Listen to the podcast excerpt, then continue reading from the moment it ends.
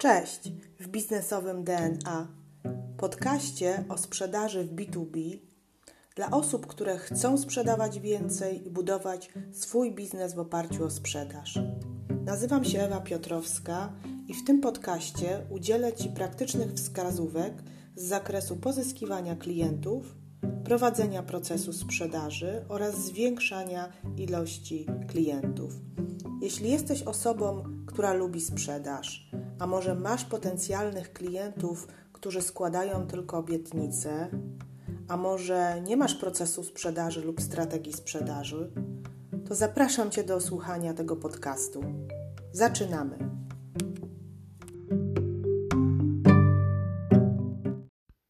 Cześć! Witajcie w kolejnym odcinku Sprzedaż B2B w praktyce. Dzisiaj będziemy się zastanawiać, w jaki sposób można sprzedawać drożej.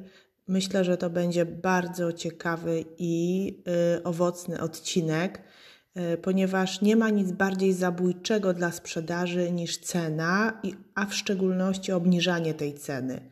Bo z jednej strony wydaje nam się, że jak obniżymy cenę, to klient od nas kupi. E, jest to szczerze najłatwiejsza forma negocjacji, najłatwiejsza forma e, próby sprzedaży Twojego produktu. E, natomiast dzisiaj będziemy się zastanawiać, w jaki sposób nie obniżać tej ceny, w jaki sposób spowodować, żeby klient chciał kupić nasz produkt w takiej cenie, jaką ustaliliśmy. No bo przecież gdyby ludzie decydowali tylko ceną, to kupowalibyśmy najtańsze produkty.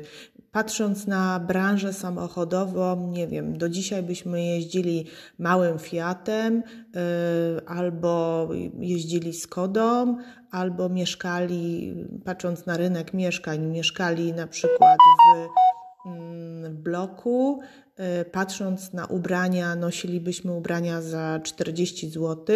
Patrząc na rynek podróży i, i wycieczek, to podróżowalibyśmy tylko po Polsce, a no, nawiązując już do rozwoju telefonii komórkowej, to używalibyśmy e, telefonu sprzed pięciu lat. No jednak tak nie jest, jednak powstają no, coraz to nowe produkty, nowe rozwiązania.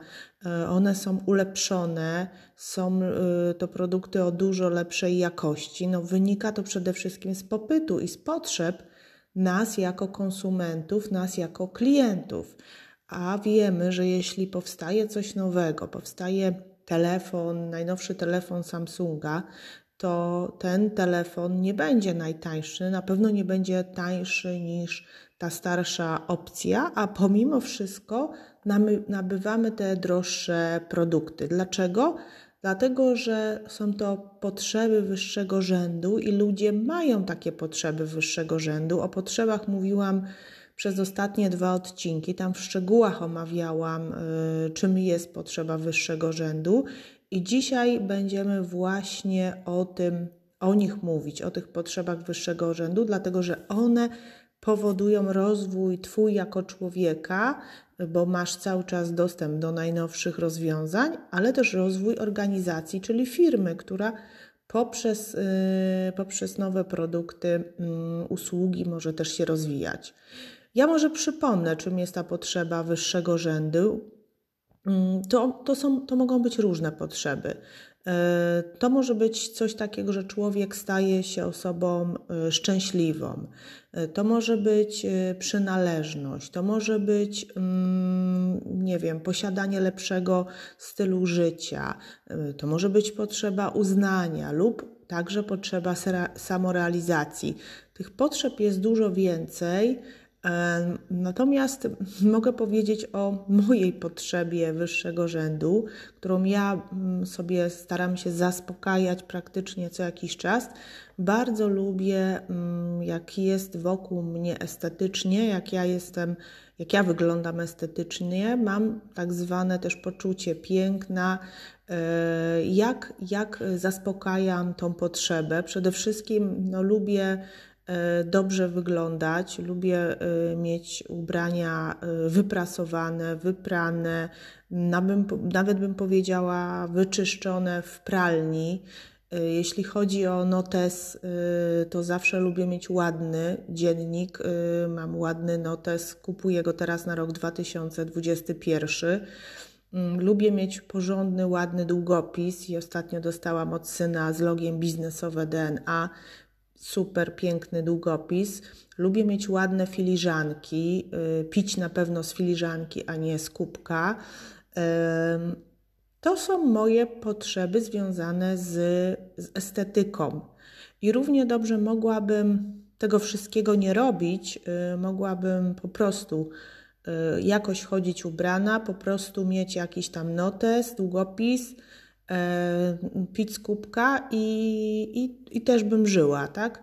Natomiast, y, natomiast jednak, jednak, jednak dobrze się czuję, dobrze pracuję, jak jest wokół mnie pięknie. I właśnie wszystkie te produkty, które wymieniłam, oczywiście mogą być dużo tańsze, Mm, ale jednak, jednak, jednak lepiej się czuję w, używając lepszych produktów, więc zdaję sobie sprawę, że zaspokojenie mojej potrzeby będzie się wiązało z tym, że muszę za to więcej zapłacić.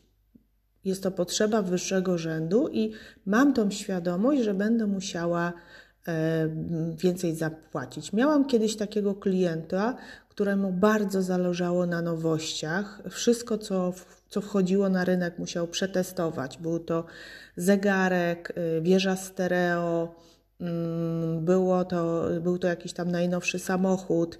No, to jest akurat klient, który, który, który po prostu y, lubił, lubiał nowości i zawsze prosił wszystkich sprzedawców, żeby go informowali w, sklep, w sklepach Euro AGD, AGD, E, żeby dostawał takiego maila z informacją, że jest właśnie jakiś tam nowy produkt wprowadzony. Więc widzisz teraz, że ludzie mogą mieć potrzeby dużo wyższe e, i muszą wiedzieć, że za tą potrzebę, za tą potrzebę zapłacą, więc cena jest przede wszystkim adekwatna do jakości. Ale tak naprawdę cena Twojego produktu właśnie świadczy o, o jakości, jeśli, jeśli mamy odpowiednio wycenioną tą usługę. Bo jeśli masz usługę, którą sprzedajesz na przykład za 200 zł za godzinę, a rynek wycenia ją 300 zł, no to też klient może sobie pomyśleć, że jakość Twojego produktu jest bardzo niska albo niska i mm, może sobie pomyśleć, że będziesz się, mm, że będziesz mu oferował jakąś niższą jakość i on się będzie zastanawiał, czy w ogóle nabyć taki produkt.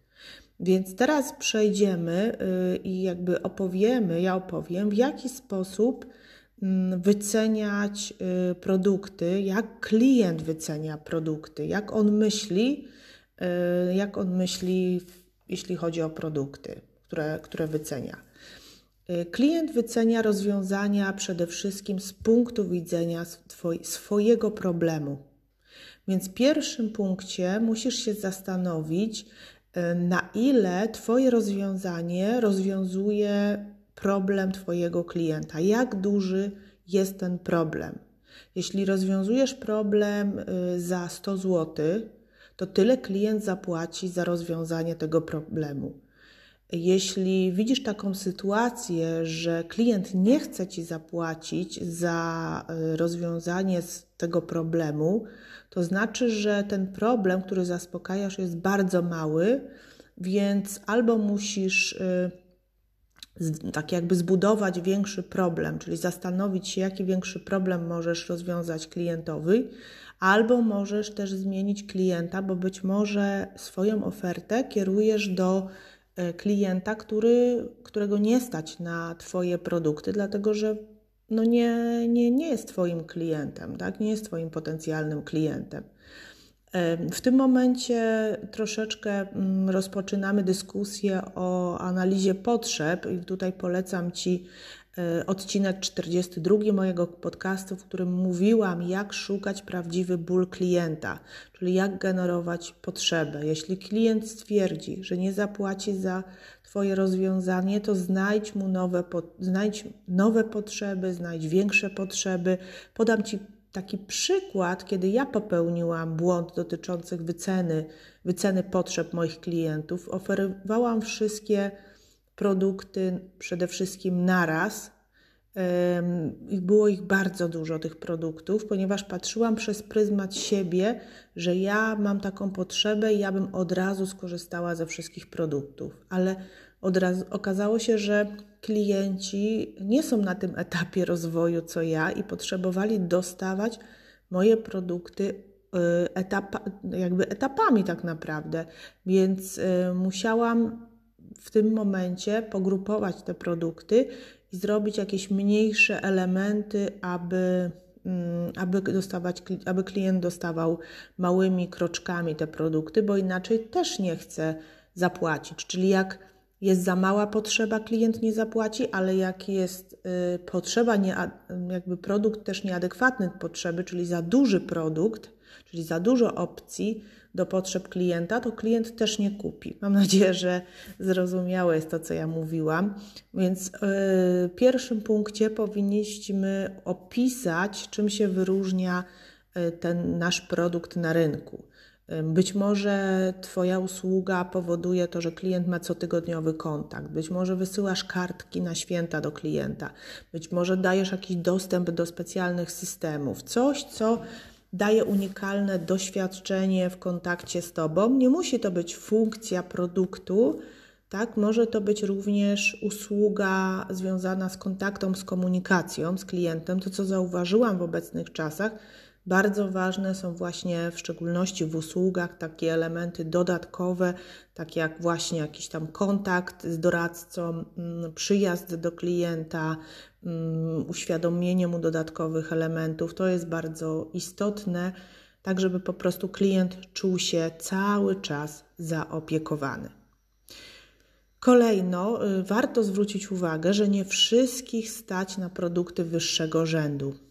Mm, niektóre, niektóre firmy mogą przeczytać Twoją ofertę i stwierdzić, że nie stać ich na Twoje rozwiązanie w związku z tym, że, mm, że cena jest za wysoka. Więc y, to, co y, mogę powiedzieć, to jak mamy produkty wyższego rzędu, to mamy też mniej klientów i warto to sobie uświadomić, tak?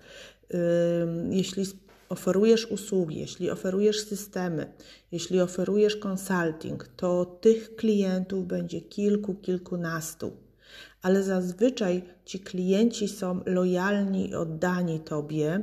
Mówimy tutaj oczywiście, wiążemy wszystko z ceną, czyli jest produkt wyższego rzędu, jest wyższa cena, ale są, jest kilku klientów lojalnych i oddanych. Czyli masz mniej klientów, ale też łatwiej spełnić ich potrzeby, ponieważ koncentrujesz się tylko na tych klientach i możesz, masz czas z nimi porozmawiać, masz czas dla nich zorganizować jakąś specjalną, nie wiem, sesję konsultacyjną, masz czas do nich pojechać, tak? Czyli nie biegniesz cały czas za nowym klientem, e, tylko ten czas dzielisz pomiędzy nowymi klientami a obecnymi, e, obecnymi klientami. Klient też jest bardziej zaangażowany, dlatego że wydał więcej pieniędzy na Twoje rozwiązanie i on też y, jest udziałowcem we wzrocie z inwestycji, czyli jak umówiliście się na jakiś zwrot z inwestycji, to klient, y, to klient też musi być zaangażowany, nie wiem, w tworzenie czegoś, jeśli wymaga to również jego strony, na przykład w jakieś szkolenie którym mm, klient y, sobie postawił za cel, że nauczy się, nie wiem, mówić po angielsku w tydzień. No to bez udziału klienta nie będziemy w stanie zrealizować jego celu, więc on też się musi y, zaangażować. Mogę tutaj podać kolejny błąd, y, że tak powiem, świadczenia usług tanio albo, albo bezpłatnie. Mój błąd, który też popełniałam, dotyczył wejściówek na konferencję. Uzgodniliśmy, że organizujemy taką konferencję promocyjną, konferencję edukacyjną za darmo i co się okazuje? Okazuje się, że oczywiście bardzo dużo ludzi się zapisuje, ale później bardzo mało ludzi przychodziło. Więc w momencie, kiedy wprowadziliśmy opłatę 200 zł, minimalną opłatę, wówczas mogliśmy zaobserwować większe zaangażowanie, e, zaangażowanie klientów, więc nawet najniższa kwota, jakaś kwota jest lepsza niż oferowanie czegoś tam bezpłatnie. Nigdy nie oferuj bezpłatnie. E, kolejnym przykładem braku zaangażowania, jeśli klient nie ponosi opłaty, jest również analiza, pod, analiza przedwdrożeniowa.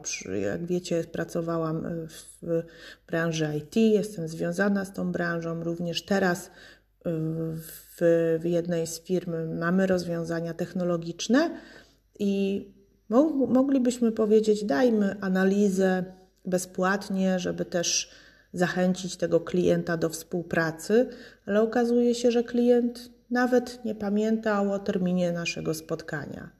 Więc y, płatna analiza powoduje, że klientowi zależało i klient uczestniczył, y, uczestniczył y, w analizie.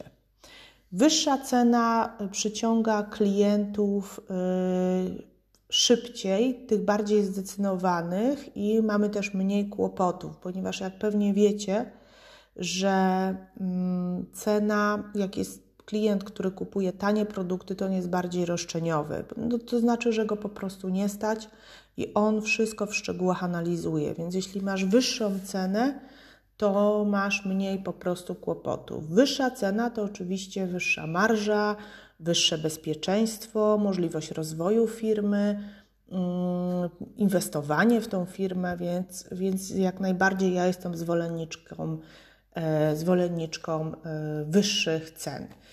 Takie jeszcze pytanie gdzieś mi ktoś zadał, czy ceny powinny być pokazywane, w jaki sposób pokazywać tą cenę za produkt, czy ukrywać, czy pokazywać. Jeśli jest taka możliwość, jeśli jest taka możliwość, sprzedajemy różne produkty, to ja jestem za tym, żeby pokazywać. W takich branżach jak branża motoryzacyjna, wiemy ile kosztuje samochód w różnych konfiguracjach, to nie jest tajna rzecz. W produktach bankowych wiemy ile kosztuje usługa, ile kosztuje lokata, ile kosztuje prowadzenie konta. W usługach masażu, jak idę się masować, to cennik jest też oficjalny, normalny. No, jeśli sprzedamy usługi konsultingu, czyli nasze usługi, ceny szkoleń, ceny systemów, ceny doradztwa, ceny usług, ciężko jest czasami nam podać na początku tą cenę, więc my musimy znowu wrócić do tematu analizy potrzeb, o którym już mówiliśmy kilka razy. E, I po prostu mm, jak najszybciej spróbować, e, spróbować wycenić. Klient musi znać cenę musi wiedzieć przede wszystkim, z czego wynika ta cena. Więc jeśli produkt jest z katalogu, to podaj cenę, ale jeśli produkt jest złożony z puzli, jak ja to mówię, czyli składa się z jakichś tam pakietów, to przeprowadź analizę potrzeb i wyceń te opcje, wyceń przynajmniej. Yy, dwie opcje, czyli Twój pakiet może się składać jeden pakiet z 3 godzin konsultacji, a drugi pakiet na przykład z 5 godzin. Unikałabym podawania wyceny za godzinę, dlatego że tak naprawdę sprzedaż na godziny nic Ci nie daje. Jedna godzina pracy u klienta nie, nie, jest, y, nie jest jakby modelem działania taki, jak y, się powinno prowadzić, więc zawsze ustalaj pakiety ale mm, też y, mów klientowi za co oczywiście zapłaci. I ostatnim tematem, jakim chcę się z Wami podzielić, to jakie są modele tworzenia ceny. Ja znam cztery modele ceny i za chwileczkę mm, opowiem Wam o, o tych modelach. Pierwszy model, wariant 1, to, to jest w sumie mm, taki najprostszy, jest to zakłada, y, cena zakłada zwrot Twoich kosztów, czyli wyceniasz, jaki jest koszt wytworzenia Twojego produktu, plus do tego dodajesz marżę, jaką chcesz, jaką chcesz y, uzyskać, tak? 20, 30, 40%. Tutaj bardzo ważna jest, bardzo ważna jest analiza konkurencji, tak żeby się dowiedzieć, w jaki sposób też konkurencja wycenia, wycenia usługi, tak, żeby też nie, nie wycenić za wysoko, ale też nie wycenić za nisko, tylko mniej więcej po środku. Zresztą to też zależy od Ciebie, bo y, jedną, kolejną ze strategii jest, y, jest strategia y, wy, bardzo wysokiej ceny, to też jest strategia, z którą się spotkałam, kiedy wyceniasz swoje produkty wyżej na przykład raz niż rynek. Są takie możliwości, to nie jest zła, to jest dużo drożej od konkurencji, i strategia ta zakłada, że, mm, że sprzedawca sprzedaje produkt y, dwa razy więcej niż rynek, i wtedy mamy malutko klientów, ale mamy takich klientów, których po prostu stać, stać na ten produkt. Kolejny wariant, mm, będę poświęcała cały odcinek dotyczący, bo są pytania, udostępniania rozwiązania metodą SaaS.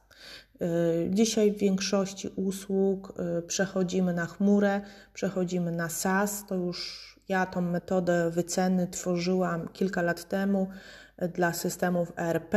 Poświęcę cały odcinek, ponieważ uważam, że metoda o miesięcznej opłaty przez Twojego klienta za daną usługę jest bardzo fajną metodą, dlatego że masz cały czas przychód przez okrągły rok, dwa, trzy jednego klienta i tylko jest kwestia, co mu zaoferujesz przez ten rok, dwa, trzy, co on tak naprawdę dostanie od ciebie, mm, bo nie mówię tutaj o sytuacji rozłożenia produktu na raty, tylko mówię o sytuacji, kiedy cały czas, co miesiąc realizujesz jakąś usługę dla klienta i klient po prostu ci płaci. E, kolejna trzeci, trzeci wariant wyceny jest to opłata za sukces projektu, czyli za efekt. E, będę o tym mówiła. Jedną z, jeden ze sposobów skuteczniejszych zamknięcia sprzedaży jest e, jest sposób, w którym ty mówisz klientowi, że jeśli osiągnie takie i takie rezultaty, nie wiem, obniży koszty o 20%, zwiększy sprzedaż o 30%, to wtedy zapłaci ci za Twoją usługę. I to jest opłata za sukces, spotykana często w mm, usługach y, doradztwa, dofinansowania y, środków z Unii Europejskiej, kiedy współpracowałam z jedną firm y, doradczych i otrzymaliśmy jako firma dotacje, to wówczas rozliczaliśmy się, nie wiem, tam 5% od całej dotacji otrzymywała firma za sukces. No, opłata również w, na przykład w w obrocie nieruchomości też jest bardzo popularna, tak? czyli jak sprzedasz dla mnie to mieszkanie, to za sukces otrzymujesz jednokrotność mojego miesięcznego, e, jednomiesięcznej dzierżawy. Popularna również metoda, natomiast musisz być przekonany, no, że osiągniesz ten efekt, na który umawiałeś się e, z klientem.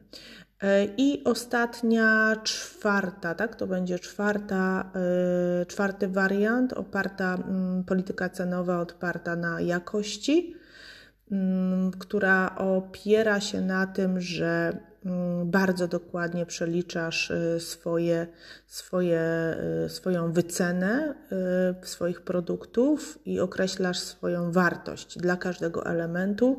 Określasz koszt wytworzenia, koszty pośrednie oraz cenę konkurencji, określasz taką taką wartość. Jeśli chcecie poszerzyć modele tworzenia ceny, to dajcie mi znać, bo tutaj można by było e, długo na ten temat rozmawiać. Na pewno model SaaSowy, czyli model udostępnienia Twojego rozwiązania mm, za miesięczną opłatę, na pewno będę omawiała, bo tutaj miałam już E, już, już e, pytania.